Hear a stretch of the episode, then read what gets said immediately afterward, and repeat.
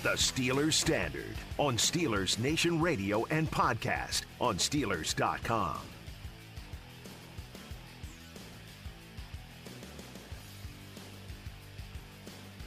Going to take a look around the NFL, take a little bite out of some NFL headlines Sure. here on this episode of the Steelers Standard. And the biggest headline was dropped down from at uh, Peter King, excuse me. I almost Dropped said Adam down. Schefter because Schefter breaks almost everything. But Peter King broke this news last night around, oh, say like 8.10, 8.15 in the evening that Bruce Arians, the Super Bowl winning head coach of the Tampa Bay Buccaneers, multiple NFL head coach of the year award winner, has decided to step down from the head coach role of the Buccaneers. Is it step down or step up into another position? Mm, if it was like GM, assistant GM, Sure. even maybe I'd say But step it's still up. front office. It's senior, like it's senior football mind or whatever. It's like, still it's I get a an- ring if we win a Super Bowl.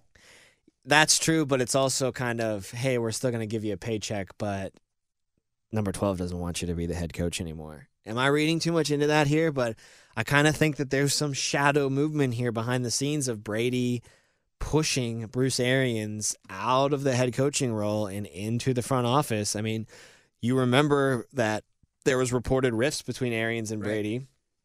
Brady wasn't exactly the biggest fan of Bruce Arians towards the end of his first tenure in Tampa Bay before he decided to retire for a couple weeks. Then there was all the rumors that was he really retired? Did he want to just force his way to San Francisco?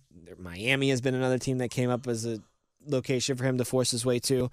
And Arians came out and said the thing where he was like, it's going to take five first round draft picks Right, for me luck. to trade Tom Brady. Maybe Brady was a little peeved about that. So he says, well, then I'm retiring. Screw you. And when the retirement play didn't work, I mean, we all remember the the fateful was was it a Sunday? Yeah, it was a fateful Sunday because it was Selection Sunday, Right. where he went to the Manchester. Stole the headlines. Well, he went to the Yeah. Manchester United game, was sitting in the crowd. Manchester United owned by the same guys that own the Tampa Bay Buccaneers. So mm. he meets with his owner, kind of talks it out with him, has the little powwow with Cristiano Ronaldo out on the pitch after the game. Out on the pitch. And about five or six hours later, you get the I'm back LFG. Tom Brady's unretiring. Like, I really think that there is a lot more than just what meets the eye here. I think Tom Brady pulls almost all of those strings in that Tampa Bay front office, in that Tampa Bay organization. And I think he really didn't want BA to be the head coach anymore. But you can't really, you know, fire a guy who's as successful as him. So you kind of usher him into this new role, role, excuse me, and you elevate Todd Bowles to be your head coach. Mhm. Now, Todd Bowles, I like Todd Bowles as a head coach. I don't hate it.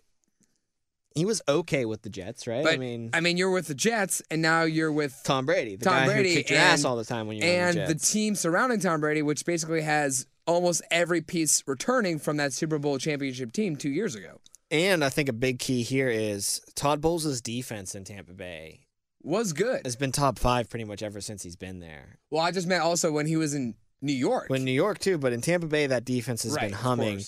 So you bring a defensive guy in now to be the head coach, which that makes a lot of sense, right? Brie, offensive minded guy, probably sticks his nose in things a little too much for Brady's Mhm. liking. So what do you do? You bring up the defensive coordinator who has head coaching experience. You make him the head coach. You're the defensive guy, and Tom Brady handles the offense, right? Like that Sure. makes a lot of sense to you, does it not? No, it does. Uh, I'm just my my big takeaway from the Bruce Arians Tom Brady skiff, you could call it, is I remember when Tom Brady first came to Tampa Bay and he said, "I love playing for Bruce Arians because I've never had an NFL coach during my time in the league of which it wasn't football, football, football, football, where everything revolved around the game." Bruce Arians said to me, "Yeah, man, you don't have to come in on Wednesday. I know you know how to play this game. I know you know the playbook, even though it's your first year here.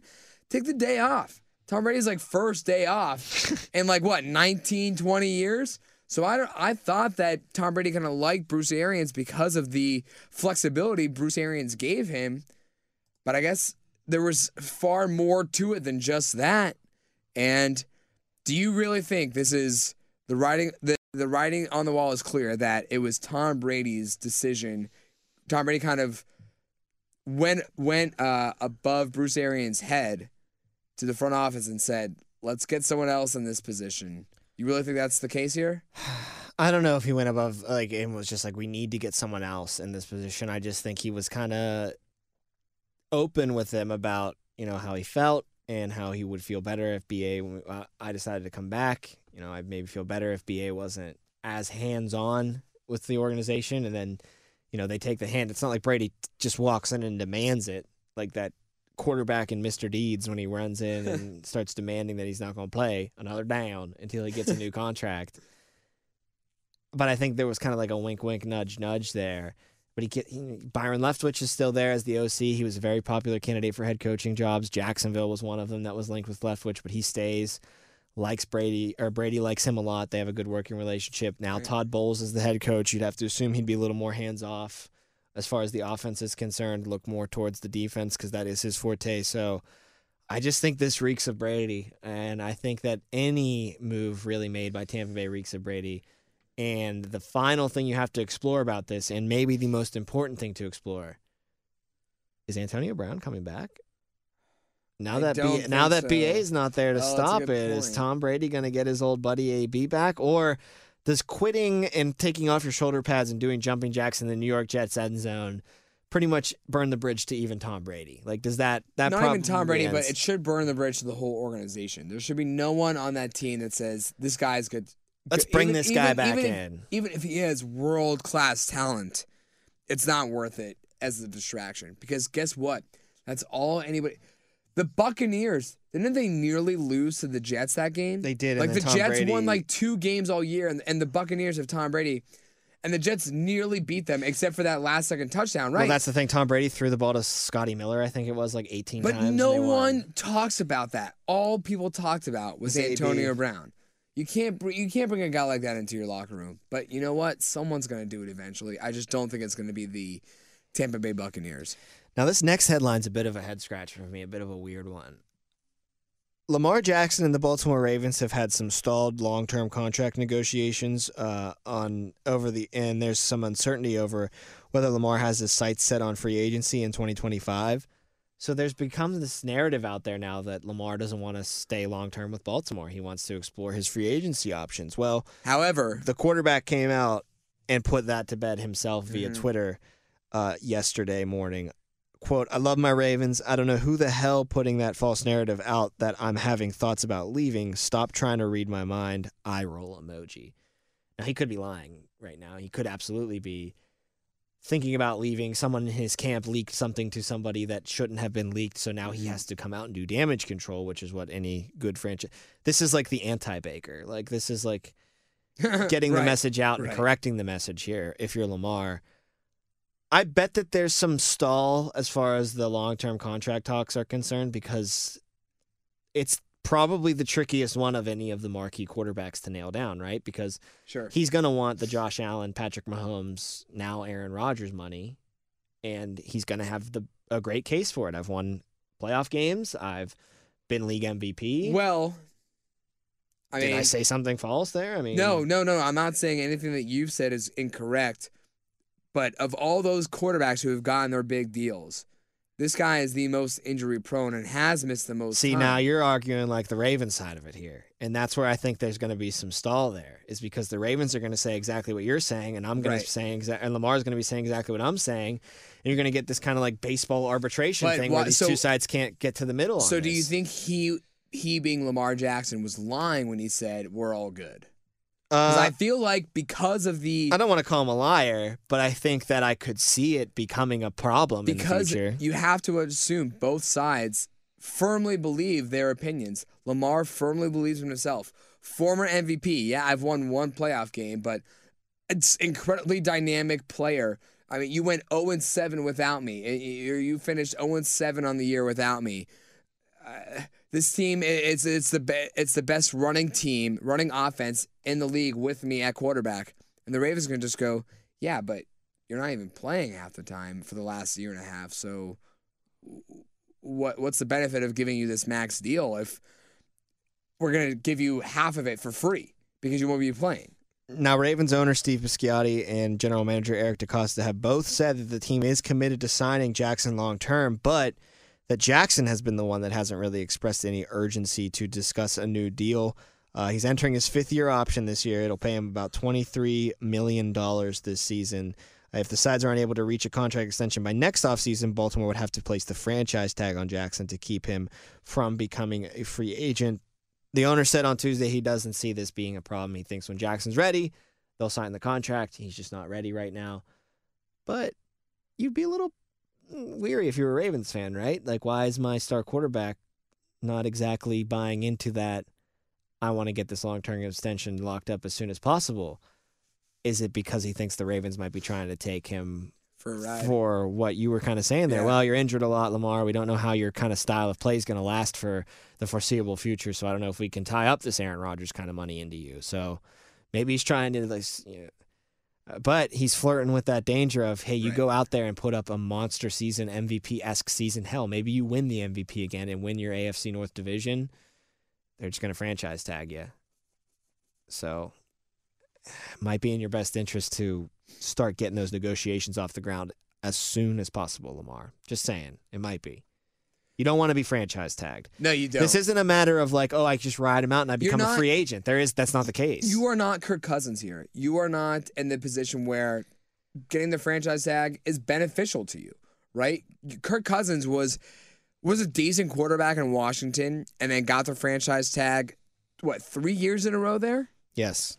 That's perfect for Kirk Cousins because Kirk Cousins was getting far more money than Kirk Cousins should have been earning, right? And it was just Washington stalling on getting a deal done.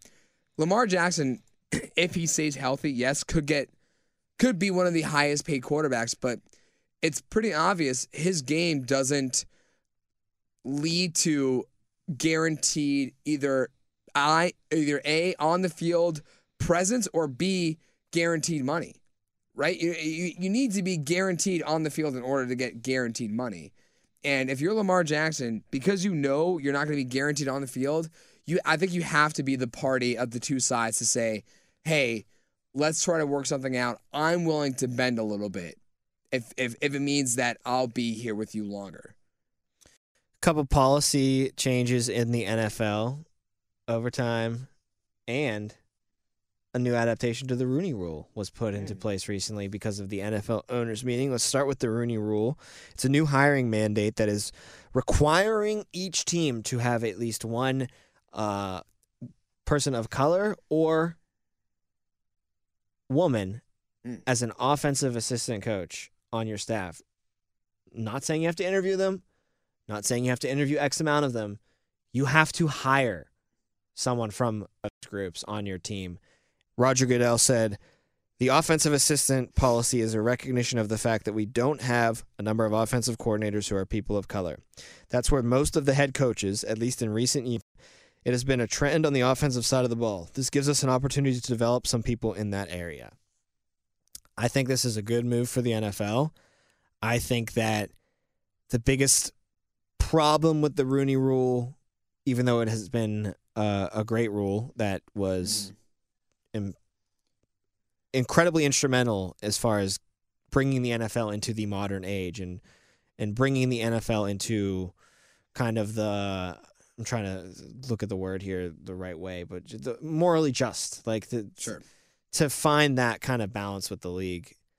But it always has been kind of a suggestion, right? Like not not like- a mandate, not yeah, a not a re- like, not you an have absolute to interview them, but you don't have to hire them. Right. So it's like, how, and it led to kind of what Flores was claiming in his people lawsuit, kind sham of interviews, yeah, finding just- loopholes, yeah. You know, he was texted congratulations from Bill Belichick that he got the New York Giants job, but his went to Brian Daboll, not Brian Right. Flores, and this was before Brian Flores even had the interview with the Giants. So like that kind of proves that it was all just kind of a a way to satisfy the rule and not really pay attention to the rule. Well, now I think this new mandate doesn't give any teams any kind of wiggle room Mhm. around the rule. You have got to sign or you have got to now comply to this. You have to bring someone of a minority race or a woman onto your offensive staff Mm-hmm. in some capacity and I listen, if you make the suggestion and the teams don't follow it year after year after year, you've You given them plenty of Right. chances. It's time to put your foot down a little bit when it comes to this. I agree, and I think it's it's important for the game to have this rule, right? You can't just. It, it's good to have the Rooney Rule as a basis, but and I think teams did follow the Rooney Rule when first implemented, but teams got smarter and they realized, oh, we can kind of figure our way around this by still telling the league that we.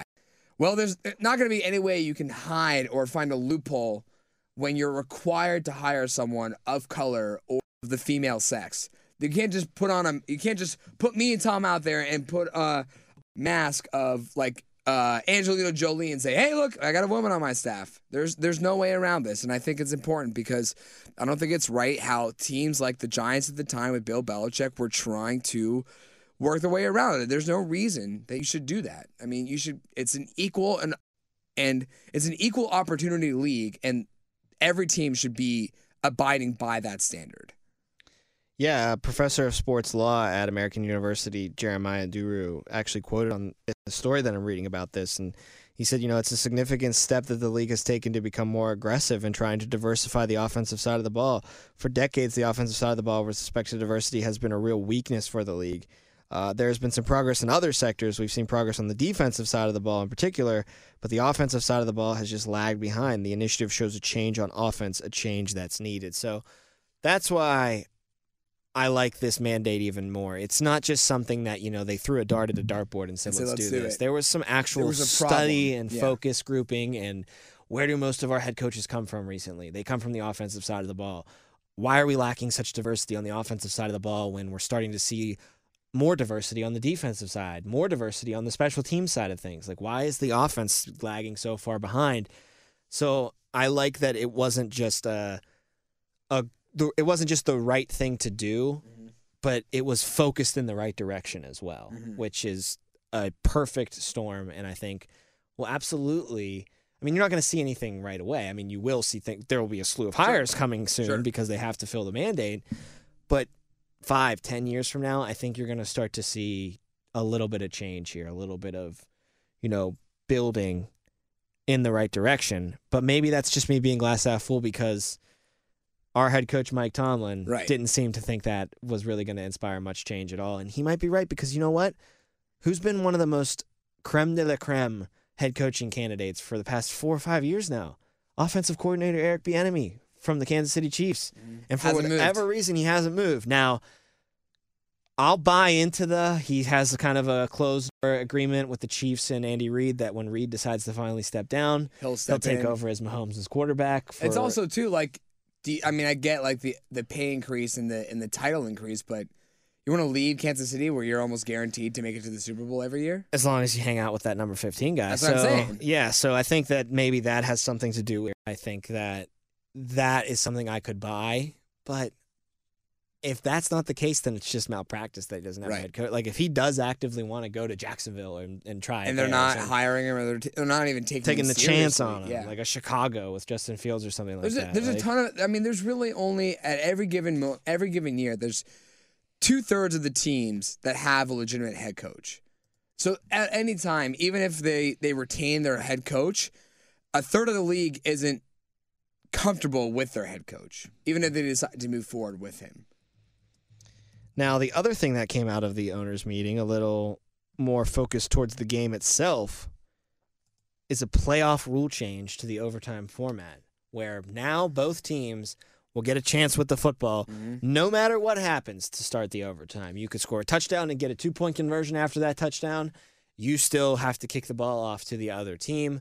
This was the proposal that was formally submitted by the Indianapolis Colts and the Philadelphia Eagles. Mm-hmm. It has been approved by the NFL. That means at least 24 of the owners have given it the thumbs up, and I love it. I Yeah. think you know we would have had one of the one of the greatest games of all time would have become even better Sure. if the Bills were able to get that football. So there are three parameters to this to this proposition, and parameter me. parametering henceforth. Both teams will have the opportunity to possess the ball in overtime in the in the postseason. That's basically the main gist of it. If the score is tied after each team has possessed the ball, the next score wins. okay, you and I discussed in our previous episode saying we wouldn't hate it if it's it's this is for the playoffs now. This is where it really matters. So it's okay that it would have been okay if this was for the regular season, but if the playoffs kind of changed, we were saying how in the playoffs it should just be it should be a full 15 minute quarter, right? Yeah, and just doesn't just play it through, kind of like how soccer does it in their Yeah. like Euros or the World Cup. You just play overtime. You can score like eight goals apiece in the overtime period if it's in the time frame. I mean, it's the same way as like you know basketball works. It's it's, it's Yeah, yeah, five minutes. thing, yeah. play to the end. But for football, I mean, five minutes is way too short. You got I gotta give a whole 15 minutes. If you're gonna do it that way, yeah. Right. So that's one thing that we were we were saying I wouldn't hate to see it, but they obviously chose to go in a different direction. And then the third is, and this is the weird part of it. If the team kicking off to start the overtime period scores a safety, are you following? Mm-hmm. I know it's a lot. The team kicking off to start the overtime period scores a safety on the receiving team's initial possession. The team that kicked off wins the game. That makes sense to me. So it's the very first play of overtime on that kickoff. If it's a safety, game over. That makes sense to me because the offensive team, the receiving team there is having their chance. Right. And the defensive team just scored Right. the points for the It's offense, same so the offense doesn't need the chance. As a fumble recovery for a touchdown or a pick six. I, I, I think it's it's a great rule. Um, there's gonna be more complaining though, right? Like Yeah, I mean, there's No matter people out there who had our opinion saying should just be a full 15 minute period. Give every team, give both teams every possible chance You know they what the- have to win. You see, you know what I think the next one's going to be? Hmm. Oh, you can't end it on a field goal. Oh, that's stupid. So both teams get a chance, and then the other, the third team on the third try gets to kick a field goal, and the game's over. Well, you should have to win it. You should have to score a touchdown to end it. Now if you kick a just- field goal, you should have to get the ball back. They should have a chance to tie the field goal. Now I know it sounds stupid, but, but that's what's going to happen. Close to like college rules. Like, what do you mean you can't end on a? I mean, it's it's a score. Some How many games end in regulation on a field goal? What? It's not good enough for you? Uh, I'm telling you. I'm just telling you. What Oh, of course, there I'm will looking be into my crystal there ball will, here. There will be people who complain, as they always do. But it's going to be the losing teams that complain. Like that's how it always works out. Like the team that loses, the fan base is all rabble, rabble, up in arms about it when there really isn't anything that wrong at all. And maybe if we just all take a deep breath and realize that, yeah, this time we came out on the bad end of the overtime rule. But next at time we'll come out on top. Right. Like things always tend to even Right. out. It's like refs with a bad call. Like, yeah, we got a bad pass interference call against us. But maybe mm-hmm. in the fourth quarter, we'll be interfered with and they won't call. Or You know what I mean? Something like like that. something will happen that'll even the scales out. So I know there's going to be complaining, but I think the NFL the NFL doesn't really take many missteps for me. No, I no, I no. think they always are open to fixing their game, to adapting their game, to adjusting their game. You look at a sport like baseball, who just resists oh, change Oh, at terrible. every turn, And then when they make change- to change, and when they make it's change, worse. it's- it's it's like terrible. worst change. Like they go backwards, and they just refuse to listen to what their Right. fan base wants, to what their players, anything. And then the NFL and the NBA is the opposite, where they take a lot into account of what their players want, what their fans want. The NFL, I think, out of all the pro sports leagues, is the the, best at having the fan and following. yeah, I'd say the NBA is wants. close as a. They're gonna lean. They're leaning a little more towards the players than anything in the NBA right now. But yeah, it's the NBA and the NFL are the top two leagues in the mm-hmm. in the, the world, and it's pretty clear why when you see how they run. And a lot of people were clamoring, both players and fans, about this overtime rule, and the NFL wasted no time in fixing it. Just like how they did the pass interference thing. Right. Everybody hated it. We took it out. Right. You know what I mean? Like I they're not afraid to say we're wrong. Right. They're not afraid to try something different. I think that's the biggest takeaway here is that it may not be the rule change that everyone 100% can agree on, but it's the rule change that the majority can agree on. This is this is the this is the change that needs to happen is at least give both teams a chance. Now there's still going to be an opportunity, Tom, in future years where they can adjust the overtime rules. yes. right? Eh, They're not. I don't think they're going to take away the possibility of both teams having possession of the ball, but they can further uh, make adjustments to it by whatever the fans are asking for, or if they notice something with these new rules. If if one more piece is missing, they can add that to it. It's it's not. This isn't the end all be all for overtime for the NFL for for the rest of time. Well, that'll do it for this edition of the Steelers Standard. Always appreciate you guys giving us a listen. If you're still hungry for more and didn't hear our episodes from earlier in this week, go ahead and listen. We'll be back again next week with some more Steelers and NFL content. But until then, he's Jacob Brecht. I'm Tom Offerman, and we'll talk to you guys next time.